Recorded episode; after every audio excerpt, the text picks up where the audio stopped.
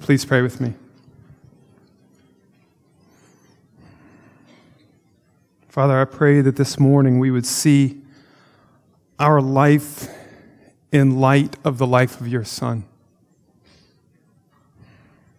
That what we see and experience would be framed by what he has done for us.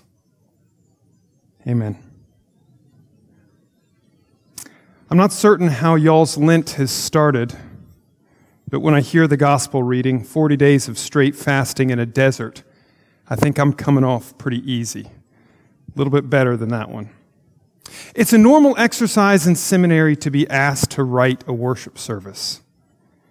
And when a professor gives that assignment, all the Anglicans respond by going, I'm not allowed to do that. They've all been written for me. Besides, why would I? Look at this book of all the services that one would ever need. But it's a good exercise, and it's one with biblical precedent. Deuteronomy 26 is actually Moses doing just that. We're going to spend our time there this morning, so flip to it in your order of service. But this is Moses writing a worship service, writing a liturgy for his people before they enter the land. This is their first service in the new land, and it is effectively, we could sum it up by saying, it is a service of thanksgiving. What he says to them is when you go into the land, take an offering, the first portion of your harvest. Take it to the tabernacle, put it in a basket, give it to the priest. The priest is going to put it in front of the altar, and then you declare to the priest that God has kept his promises in your life. Look at verse 3. You shall go to the priest who is in office at that time and say to him, I declare today to the Lord your God that I have come into the land that the Lord swore to our fathers to give us. God has kept his promises. This is the way the liturgy works. Bring your offering and declare before the priest God kept his promises. But then after that, you have to give a testimony. You have to stand up and look at this is verse 5 through 11. You have to recite a testimony of what God has done. A wandering Aramean was my father, and he went down into Egypt and sojourned there, few in number. And there he became a nation, great, mighty, and populous. And the Egyptians treated us harshly and humiliated us and laid on us hard labor. Then we cried to the Lord, the God of our fathers, and the Lord heard our voice and saw our affliction, our toil, and our oppression. And the Lord brought us out of Egypt with a mighty hand and an outstretched arm, with great deeds of terror, with signs and wonders. And he brought us into this place and gave us this land, a land flowing with milk and honey. And behold, now I bring the first of the fruit of the ground which you, O Lord, have given me. This is the testimony that they were to give. It's a testimony of their history, how they got where they are. A history that was long and difficult. We wandered for a long time. We ended up in slavery and oppression and toil. But it's also a testimony of salvation. God saw us. God showed up there. He brought a mighty hand and an outstretched arm. He made signs and wonders, and he delivered us. This is the worship service, offering and testimony. If we were to pull it into the present day, imagine this service like going on right now. It would be a service that we would do after going through a great difficult time the loss of a job, a time of deep depression, a national crisis and Moses' prescribed service would be when that time is over, take the first chunk of your paycheck, come into the house of God, present it in front of the altar, say, God kept his promises to me, he delivered me, and then stand up in front of everybody and give the history, give the testimony. This is what happened to me, and here's how he delivered me. Offer the testimony to encourage and to strengthen those with you. And then together, worship the Lord in thanksgiving. That's what the service would look like if we pulled it into the modern day. It was Moses' prescribed service after the wandering, after the time of wilderness, a service of offering and a service of thanksgiving. This generation wasn't actually the first generation to go through one of these dark times of wandering. In fact, Moses didn't even make up this liturgy. He offers it to the people, but like any good Anglican, he borrowed it from those who came before. By the way, if you're confused, Moses actually wasn't Anglican. He acted like one, though. He used a service written down by those who came before, or at least enacted by those who came before. You see, embedded in the very testimony is the fact that people have gone through these times of wandering and deliverance before. Notice the way the testimony starts. A wandering Aramean was my father. In other words, someone's already done this path. It's referring back to Abraham, this time of long wandering in the darkness living by faith. And guess what he does when he first gets to the promised land?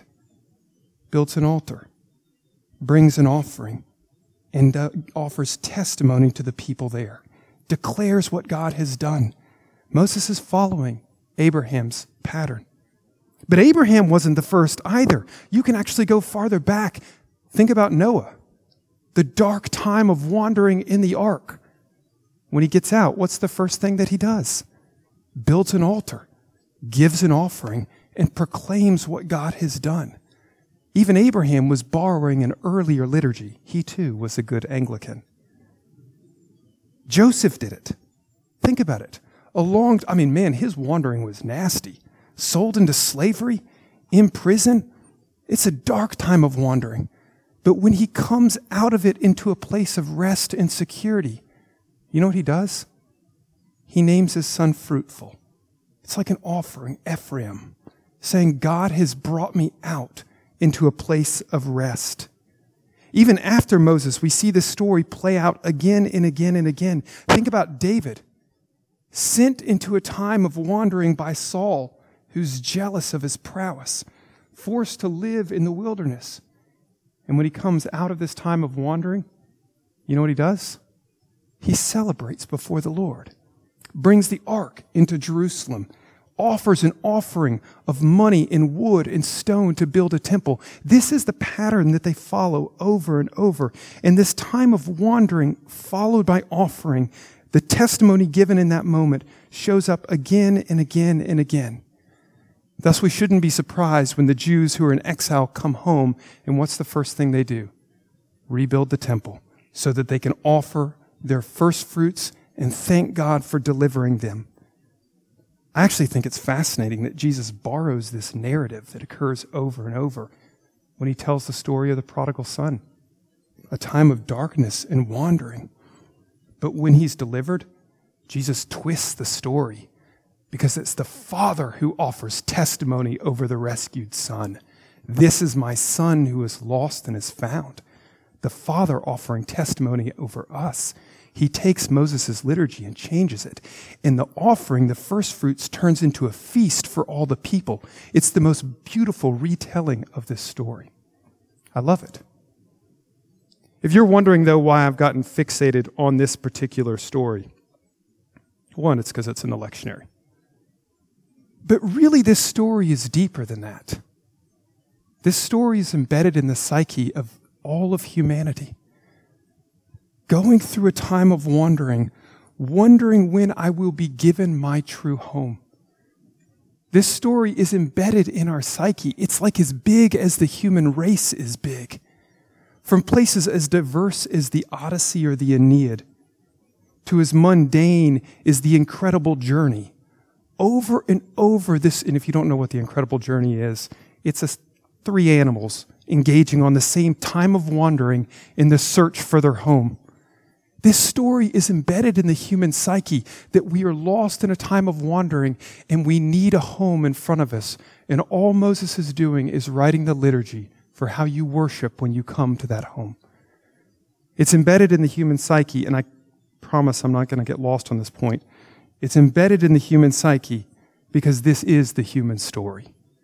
Driven from the garden in a time of wandering, longing for the true home. And the beauty of the story that we've been given, the story that is true, is that we know when that true home will come and we know exactly where it will be. And so Moses is telling us here's what worship looks like there. Bring your offerings, tell the story of salvation, bring your testimony. A story as big as the human race. Not everybody actually goes into the time of wandering for the same reason. Sometimes people go into the time of wandering because of their own sin and their own guilt. Think of the exile, driven into a time of wandering because of deep idolatry and sin. Some people go into a time of wandering because of the sin of others. Think of David driven into a time of wandering because of the sin of Saul, or Noah driven into a time of wandering because of the sin of his generation. Sometimes people are brought into the time of wandering not even because of sin, but just because God has a call on their life. Think about Abraham. It wasn't sin that drove him into this deep time of wandering, waiting for this true home. It was just God's call that took him there. The generation that's in front of Moses is a generation that that's why they were in a time of wandering. God called them out of Egypt. But then that wandering was prolonged, not because of their sin, but because the sin of their parents. Moses is looking at the children of those who sinned, called into the wilderness wandering, wandering prolonged by the sin of their parents. People, use, people go into these times of wandering for different reasons. God uses the times of wanderings for different reasons. Sometimes He uses it for discipline. Think again, the exile, a cleansing time. There is great sin that existed in this people, and they need to be brought into the desert to be purged of the sin. Sometimes He calls them into the time of wandering, or He allows it to happen because they need to be prepared for the role that is ahead. Think of Moses, 40 years in Midian as a shepherd, being prepared to lead the people of God. Or think of David, driven into the wilderness by the sin of Saul, yet what God does with it there is actually teach him how to be king. Because there in the wilderness, all the dredges of society, the poor and the outcast, gather around him, and David learns to be king by ministering to those who are hurting the most. It's beautiful the way that God uses that time of wandering. Sometimes he uses the time of wandering simply to humble and test his people. This is actually what's going on in Deuter- Deuteronomy. Listen to Deuteronomy 8. Earlier in this sermon that Moses has delivered to his people, he says, And you shall remember the whole way that the Lord your God has led you these 40 years in the wilderness he led you that he might humble you, testing you to know what was in your heart, whether you would keep his commandments or not. And he humbled you, and he let you hunger, and he fed you with manna which you did not know, nor did your fathers know, that you might know that man does not live by bread alone, but man lives by every word that comes from the mouth of the Lord. Your clothing did not wear out on you and your foot did not swell these 40 years. In other words, God led them into the wilderness in this moment and used the time of wandering to humble them, to test their faith, to see if they would come to the place where they trusted God's word over their source of food, over their bread. This humbling and testing, the way that God oftentimes uses the wandering in the wilderness, this humbling and testing is basically God using these times of wandering to create a people of deep faith and deep obedience, to create people who hold nothing back from God, who follow them no matter what, follow Him no matter what. Is using these moments to free these people from their idols, the things that we would depend on instead of God. Think about Abraham. Again, he wasn't called to wander because of his sin. He was called to wander simply because God had a promise before him. But it was during that wandering that his faith was established and strengthened. It was the process of wandering itself that strengthened his faith and brought him to the place where he literally held nothing back from God. This is how God oftentimes uses these moments in people to create people who hold nothing back from him, who trust his word and his promise over everything else, using the wandering to test them and to refine the heart so that the only thing left is faith and obedience. A person who says, I will keep following no matter what, refining and pulling away all of the idols all the things we're tempted to trust other than God Himself. Becoming people of faith, becoming people who hold nothing back from God, becoming people who trust God no matter what. It actually sounds wonderful. You may say, I want to be a person like that. I want to be a person who holds nothing back from God, who trusts Him no matter what. But we, we need to notice that the process, the wandering itself, is oftentimes pretty difficult. It's pretty long. It's pretty dark. Imagine God saying to Abraham, You'll be known as the father of the faith. And Abraham says, Great, the father of the faith. And God says, But you're going to have to leave your home. Okay, where do I go? I'll show you when you get there. God, that's not a lot to go on. Abraham, walk and trust me. The process can be difficult and long. C.S. Lewis describes the difficulty of that growing in faith and obedience in a really beautiful passage in the Screwtape Letters. And I've turned the words around so that it's not in the negative, because remember, that book is written from the perspective of the demon. But he's describing the difficulty of growing in faith and obedience. And he describes how God oftentimes early on in our faith will make himself known to us in very tangible and experiential ways. But then what he says that after God's communicated himself in those tangible and experiential ways, that he withdraws from our conscience experience all those supports and incentives. He leaves us to stand on our own two legs, to carry out from the will alone duties which have lost all relish. It is during such trough periods, much more than during the peak periods, that we are growing into the sort of creature God wants us to be. Satan's cause is never more in danger than when a human, no longer desiring, but still intending to do God's will, looks round upon a universe from which every trace of God seems to have vanished, and asks why he has been forsaken and still obeys. It's a beautiful, beautiful phrasing of this. And he's capturing exactly what is this essence of this refining wandering. The fact that in the midst of the desert, it can feel like God is a million miles away. This is what we mean when we say grow in faith, in obedience. Somerset Ward, one of the great Anglican, Anglican spiritual directors of the 20th century, said it perhaps more succinctly. He said, There is no way of learning faith save by using faith. You catch that? There is no way of learning faith save by using faith. In other words, it's the process of using your faith in the time of darkness that actually creates and strengthens and grows that very same faith. That's how faith is grown. That's why that process can be so difficult. We wish that it could be easier, right? Lord, could I become a person of faith without going through the wandering? We wish that it could be easier. Could I become a person of great faith without having had my faith tested? Because that's what all this is saying.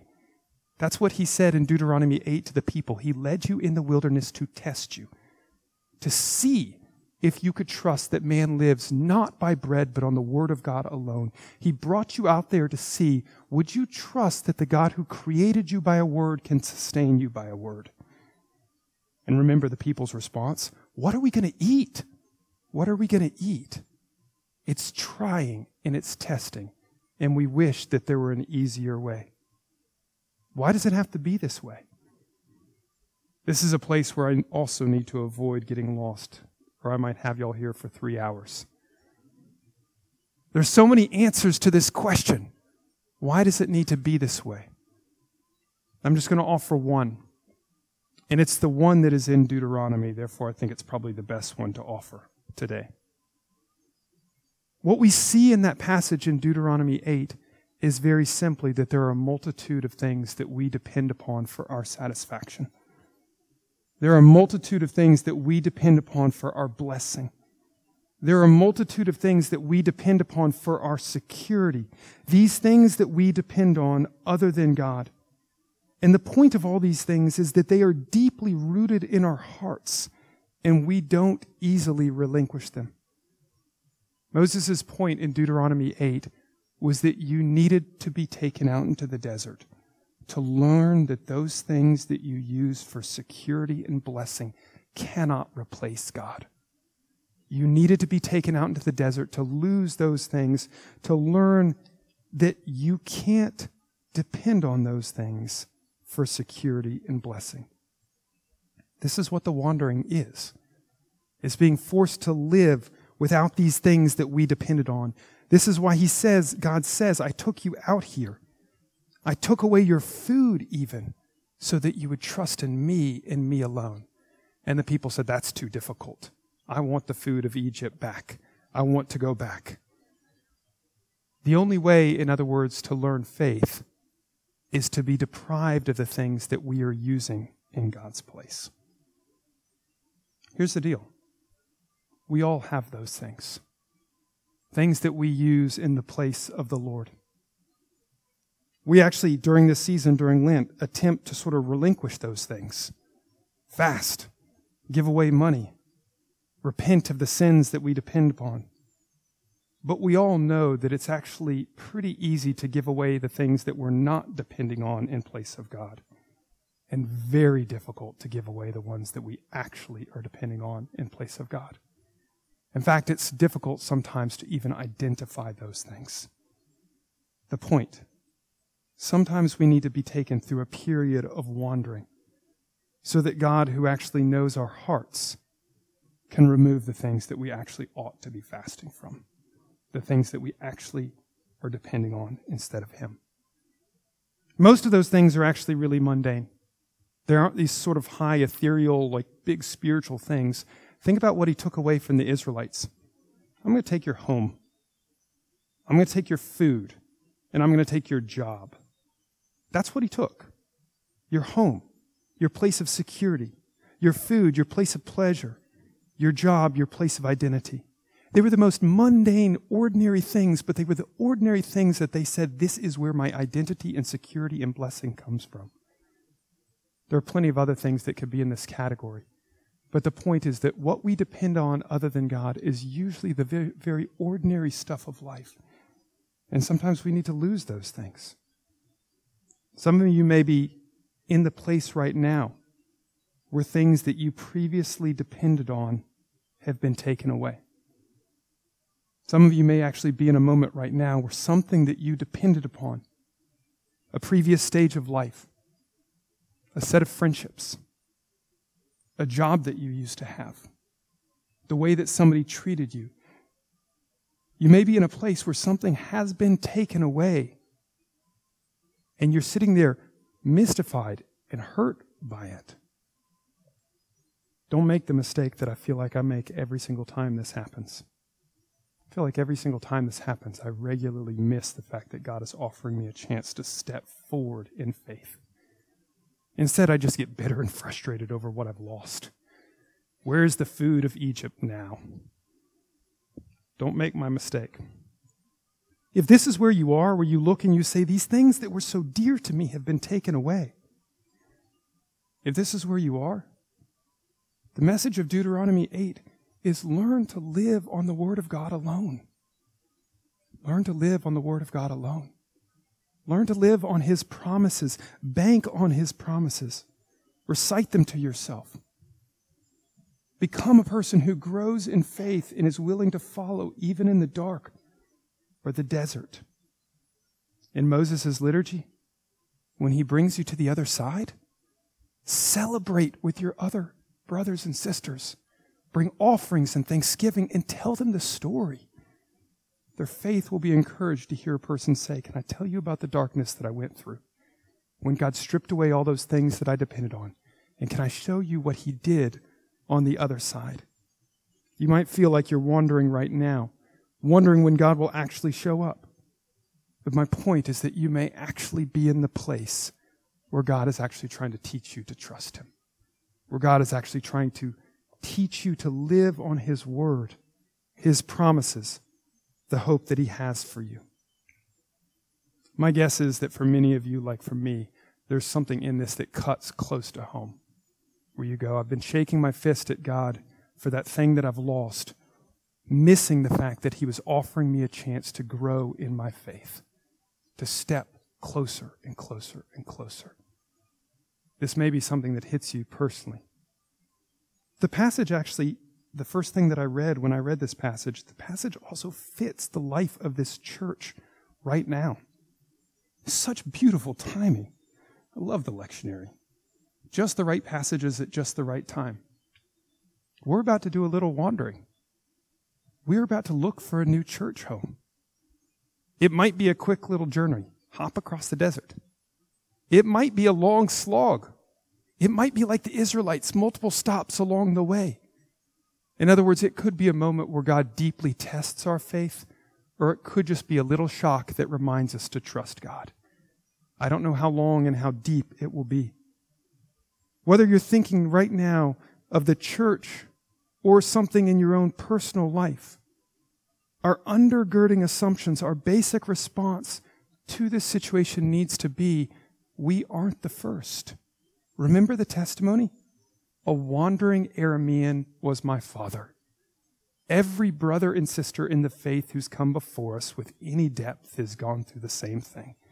A wandering Aramean was my father. Remember the testimony. This is our basic response gut level assumptions about this. Remember the testimony of Deuteronomy 8.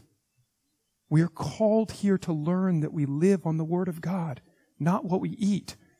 We could add, we're called to learn that we live on the Word of God, not what we eat or what we meet, where we meet. We could put these things together. The point is that what constitutes us as a people is what God says, not these things that we depend upon for security. This moment, whether in your own life or in the life of the church, is one of those moments where God is actually saying, You want this faith to grow? Then exercise it. Trust me in this darkness. Trust me when these things are pulled away.